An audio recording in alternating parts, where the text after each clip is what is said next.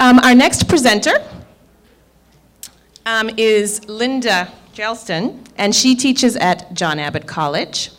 And as you probably noticed while the break was happening, that either she or I came by your tables and gave you a tray full of Lego blocks and a handout. So there should be a handout for every one of you on the tray, and well, the Legos, I will let Linda talk to you about all of that.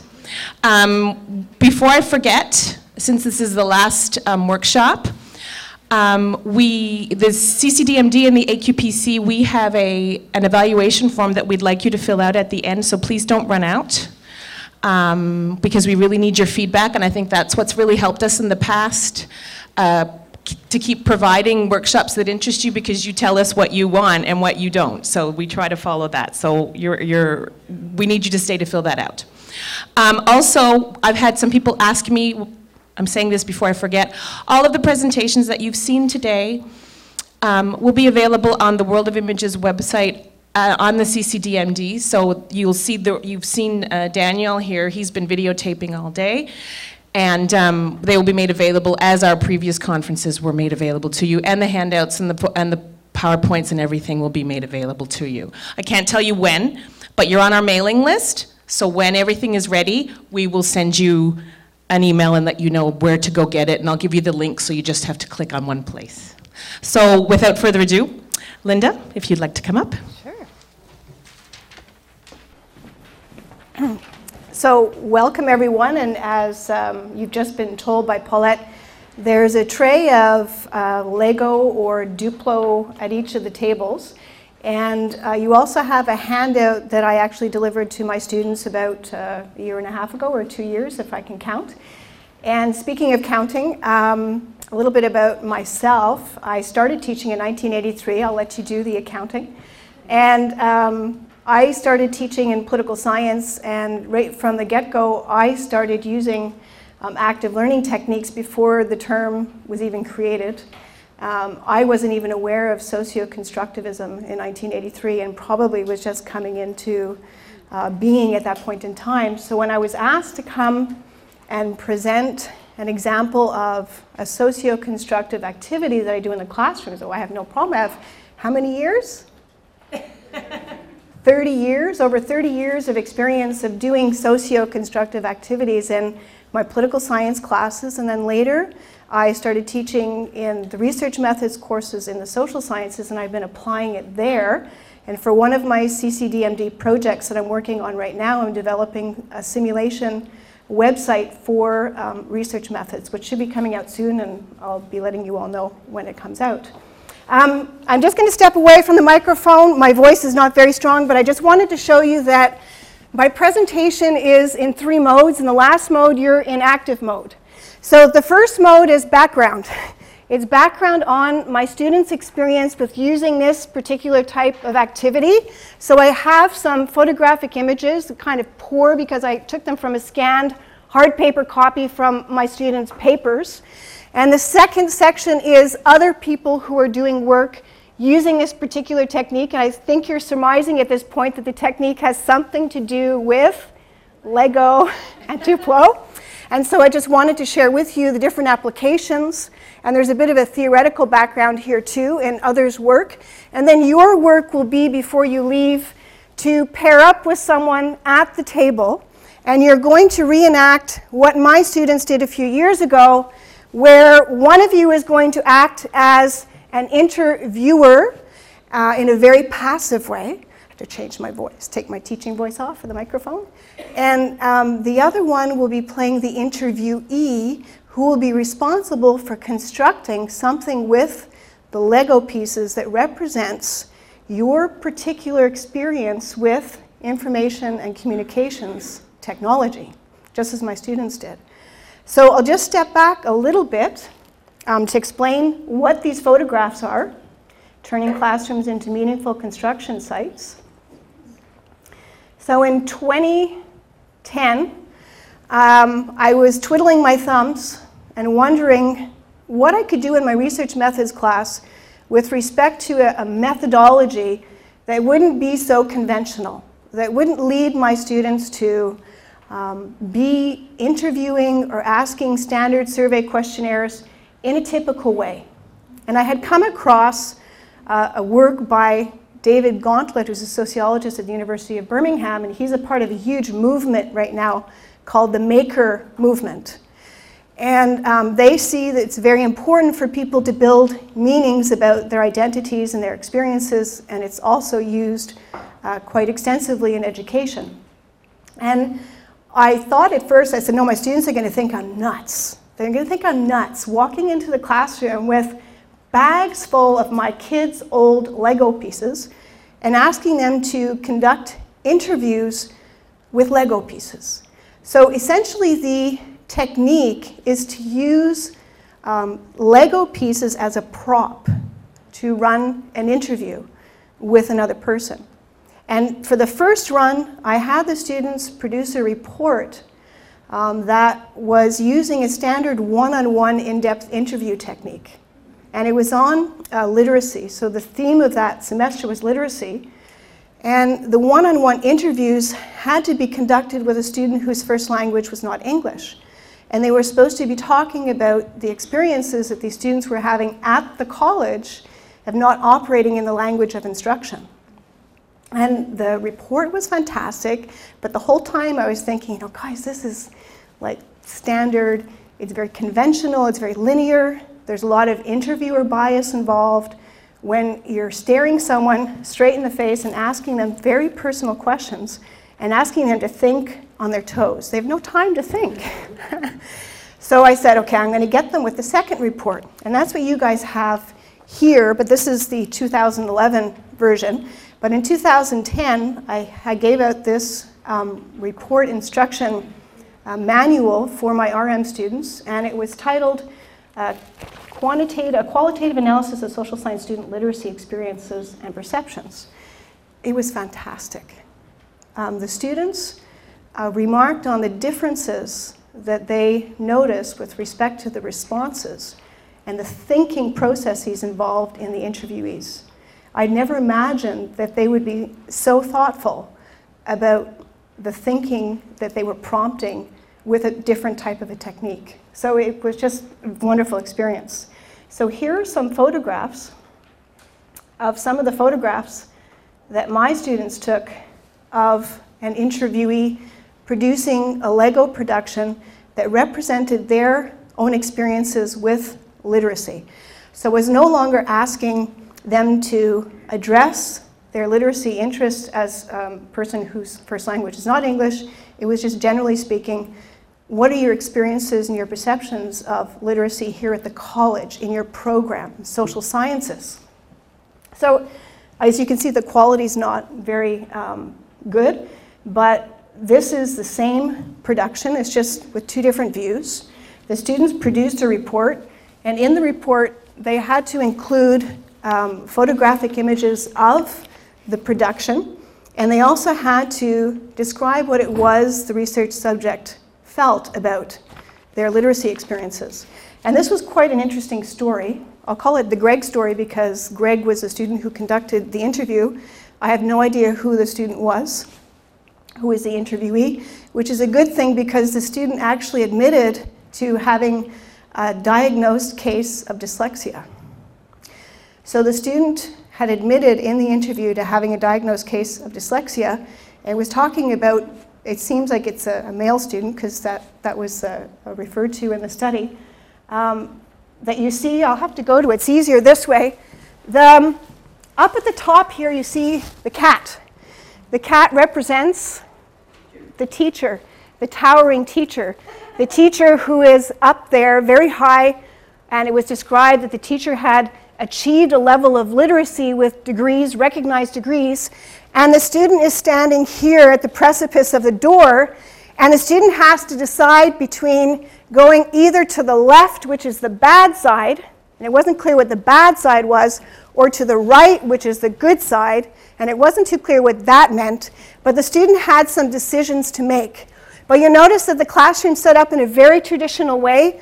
There are desks, maybe it's not that clear from the image. There are desks and there are these big blocks, which are huge books. And the student admitted to having a great difficulty reading, but understood that through persistence and really applying themselves, that they would be able to acquire enough literacy skills to graduate. So this is sort of the story that came out of this one particular student's experience. But the most wonderful thing came in the analysis in this report. So there were two students who had been interviewed, and the analysis is referring to those two. This is Greg's, this is included, and I just wanted to share it with you.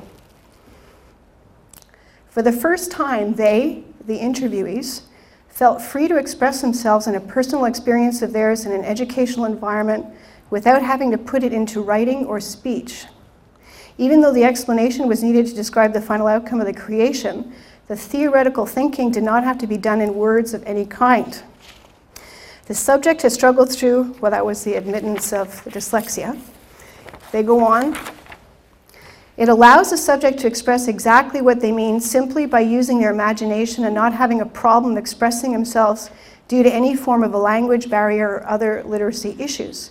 At the same time, this method eliminates a certain bias because the subject's creativity tends to have them forget that they're in the middle of a research study and their true thoughts are expressed. They do not give answers that they think the researchers are looking to receive. So without my prompting it or without me standing up there and saying, listen, students, there's going to be huge interviewer bias when you're using a one-on-one interview. They wouldn't understand what I was talking about. And that, yes, and yet, in this report, the students are clearly expressing a full understanding of the difference with the experience they had in the first report versus this report and the technique involved. So that was quite amazing. Just a few other experiences. Typical of the representations were representations of there being a left side and a right side. As you notice in the Greg exhibit, the left side was the bad side and the right side was the good side. And the left side was once again the bad side, where you have the witch, where if you don't attend to your literacy problems and everything is apparently disorderly, you're going to be haunted with it for life. On the right side, things tend to be a little bit more orderly, and there's an upbeat sort of an atmosphere to it. But the propeller at the beginning here, you see the student, supposed to be my curve here.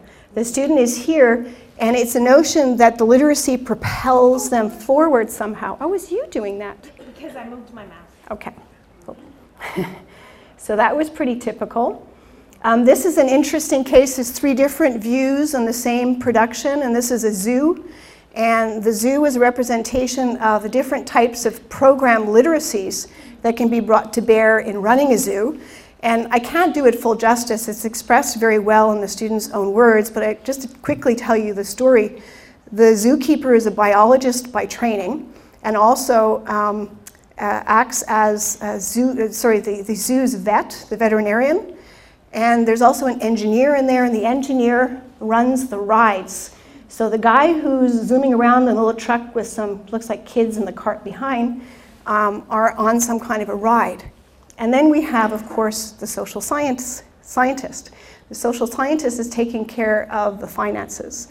And the story unfolds that without the three of their areas of expertise, their literacy experiences, that the zoo would not be able to run. It would run into, they use the word annihilation or some really ultimate terms. But it was an interesting story, an interesting way of building up some kind of a constructive meaning about the experiences of literacy within the different programs at the college, or the students' perceptions of the different literacies. These are two different representations, very typical as well. There tends to be stepping up structure that takes place where the students were representing having to go from a lower level of education and different types of literacies that were implied with the lower levels of education. And they often found a huge difference between high school and college. The transition, they often referred to the transition as being very difficult. Sometimes there would be barriers or fences or sometimes falls between these steps to show that the students found that transition period from high school to CEGEP quite striking in terms of literacy. And then at the end, you fall off into what's a cement mixer, And I thought that something disastrous would happen in the story, but the student argued that the cement mixer is there so they can pour cement so that when they land out of university, they are going to be on solid foundations. They weren't going to get mixed up in the cement mixer. And the other one was pretty typical too. This is a story of a student having to go over a bridge, which is the educational system is offering up the bridge, and underneath it's all muddy and it's difficult to walk in, and that's the real world. And somehow the school protects or provides some kind of protective functions for the students in making their way through learning how to read, write, and fully participate in a society. Also, their understandings of literacy were quite refined. It wasn't just the reading and writing. It became known as being able to make choices, informed choices, being able to feel that they had a right and they were entitled to participate. So they had some very refined notions of literacy. And I think this is the last one. This is, I call the train ride.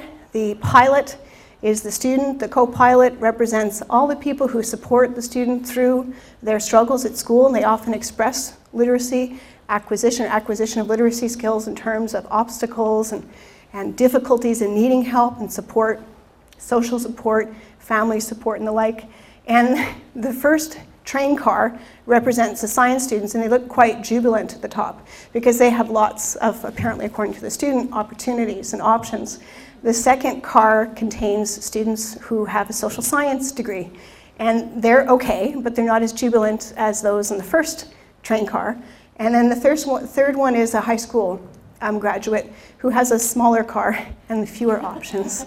And the story's a little bit more elaborate than that, but it's just to show you that there are ways to ask individuals to build representations that are not just sort of linear. And it also, I think, this echoes what Nathaniel was talking about. It gives the respondents some time while they're putting the pieces together to actually think about what the phenomena means to them. So if it's literacy or information and communications technology or anything else, they have some time to think. So others' work, we're getting to the real inspiration for this use of the technique, and it comes from a person named David Gauntlett. And as I said, he's involved in quite an international movement at this point called the Maker Movement.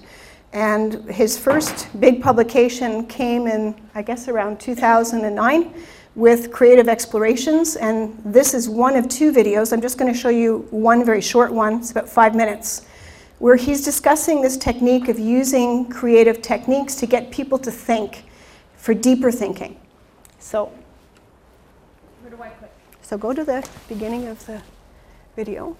Just click it. Nope. Go to the beginning. Oh, dear. Just click it here. Click it back. There. Right to the beginning. Sorry, I'm new at Prezi. There you go. Good. Hello and welcome to the first of two videos about my research in which I ask people to make things as a way of exploring experiences or identities. I'm David Gauntlett from the University of Westminster. The kind of projects I'm talking about have used visual methods. In the past I've used drawing and collage and video, for example, to get the brain working in a different way in comparison to the kind of response that we get in interviews and focus groups. This is a more switched on, hands-on, minds-on kind of process which hopefully gets more truthful results. All of this work is discussed in my book Creative Explorations, which was published in 2007. Basically, people are complicated. At any one time we're thinking about lots of different things, and for a researcher to turn up and ask about just one thing and expect a person to come up with a sort of meaningful narrative or dialogue about that thing is often asking a lot. But if we use creative methods where people are able to tell their own stories using diverse tools, taking time to make something, then we get more meaningful responses. This recognises that we have an embodied experience, as suggested by the French philosopher Merleau-Ponty on the right there. We live our lives in bodies. We experience the world through our body, and so a research process which makes use of the body and gets us using our bodies to make things will perhaps lead to a more realistic kind of response.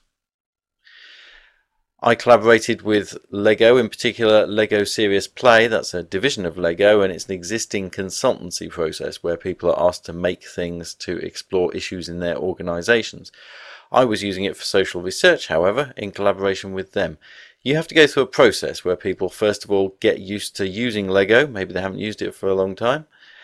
Then we get them thinking and building in metaphors. Here, for example, I've said build a creature, and people have spent maybe 5 or 10 minutes building a creature such as this walrus here. But then I say, in the next 2 minutes, turn it into how you feel on Monday morning or how you feel on Friday afternoon. This one here's a Friday afternoon feeling. We can see the wagging tail, the zingy haircut. He's on wheels, he's going forward, excited, looking forward to the weekend. So the participant there has moved from making something literal in Lego, a small animal, to making a representation of a feeling. Then, having gone through some more exercises, I would end up asking participants to build a metaphorical model of their identity in Lego. Here's one example. It's important to remember that this is just an example. Lego identity model can look pretty much like anything that's made of Lego. For instance, a very closed person might represent themselves as a very closed black box with very few features. This model is more colourful and open. Here are the different parts. You can read for yourself. That bit represents love. That bit represents some sense of having some boundaries. This is about ideas and creativity. This part represents a kind of fear and anxiety. Over here we've got a love of nature. Here we've got being alert to the world and people's feelings. Up here, this is a windmill of communication, a sort of drive of emotional energy, this person says. The window is because you can always see what they're feeling. I'm like an open book, the person says. Overall, we can see this is an open, cheerful, optimistic kind of identity. But as I said, this is just one example. Importantly, the process gives people the opportunity to present their identities as a whole. If we were doing this study in language, people would have to present a list. First one thing, then another thing, then another thing. Building a metaphorical model in Lego means that participants could present it all in one go, and participants had a sense of balance. If I've put in one thing, I'll want to put in another thing. If I've put in this, I also want to put in that. In the research, we also asked people to build things that had influenced them and add those to the model. The study was conducted with 79 different people in a number of groups: architects, unemployed people, charity managers, students, art gallery workers, social care workers, Norwegian students, Norwegian academics, some unemployed and low-paid workers in Hackney, and a second group of those, to create a diverse spread of different kinds of people. None of these groups was taken as representing other members of that group, but overall we had a diverse spread of people. Participants typically found the experience of taking part in the study to be quite revealing. To build a model of your identity and then look at it and reflect on it and think about it and share it with others was quite an emotional journey for participants. Here are just some of the models that were produced. In this short video, I don't have time to talk you through each of them because each of them is very rich in meanings for the people who have made them. They are really packed with lots of different meaningful emotional elements. This kind of research process could be used to research the experience of anything really, such as life in a school, or on an estate, in a hospital, or the experience of an illness. My particular application was to explore how people think about their self-identities and the place of media in that. The findings from that study are included in the second part of this video, which you can also watch online. You can read more about this kind of work at artlab.org.uk and in the book Creative Explorations, which goes into much more depth. That's the end of this video. Thank you. I wish I could speak like David Gauntlett. Sorry. But the second video, he discusses his research on media studies, and it's very interesting what's revealed in the media studies. And it's the second version of Representing Identities, if any of you are interested. We're not going to look at that now.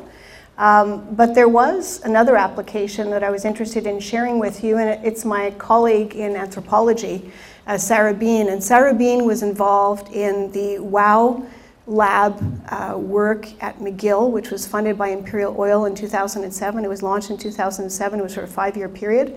And they produced a good 40 different science-based hands-on activities for students at the elementary and at the secondary levels, but are also for the secondary level exercise is very applicable to a lot of college work. And she developed, as an anthropologist, two modules on the use of natural selection and using Legos. And this is a very brief 2-minute clip on what they're doing with the concept of natural selection and using Lego works. And she's using this actually in her anthropology class. But before that, the goals of the WOW Lab at McGill, it's readily available online. All of the modules are readily available online if you'd like to make use of them. They're excellent sources of information. The project goals are that we aim to develop three-dimensional science and math teaching techniques to enable school teachers to teach science at the highest levels of student excitement. I love that word. Excitement, amazement, and amusement, resulting in higher motivation, interest, and increased learning. Whether or not that's been measured, I don't know, but they're very noble goals. And so this is the brief video clip. Do I have to do anything? Yep, I think just press the, there you go, in the middle.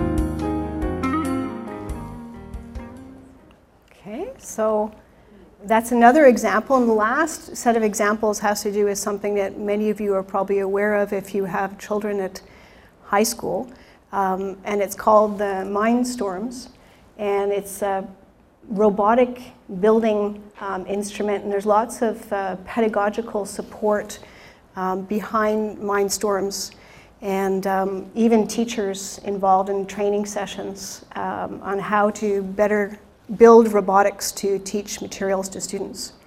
So that's it. Now I'm going to be turning my attention to you. And what I'd like you to do is to think a little bit about information and computer technology, ICT, And by that, I'm not going to confine it to any particular device, but what I mean by that is just very broadly speaking, computer-assisted technology, whether it's in terms of hardware, software applications, processes, and how you feel either as a teacher or as a person in another position at the college with respect to the use of ICT. So I need one person in the group to act as your interviewer and to very gently encourage you to build something, construct something that will be meaningful. And I think for the first 2 minutes, you might actually feel a little uncomfortable and not know where you're going, and that's okay. So it's probably better just to check your phone messages if you're the interviewer at the beginning and let them just sort of settle. And then there should be a very quiet 5 or 6 minutes where all I'm going to hear is clink, clink, clink, clink, clink, clink, clink, clink. And after about 8 minutes, you may want to start sharing the experiences of your thoughts with the interviewer. And I'd like the interviewer just to jot down a few notes about what it is that the person is representing in the object that they're building. So there are usually, I think, even numbers at a table. If there is an odd number, it's better to have more people building than fewer people. And I'd like you to feel free to pass the tray around, just grab up a handful and maybe a few choice pieces that you think might help you in building something. And for the first 2 minutes, you'll feel a bit awkward, but decide who's going to be the interviewer or the interviewee and start building something meaningful.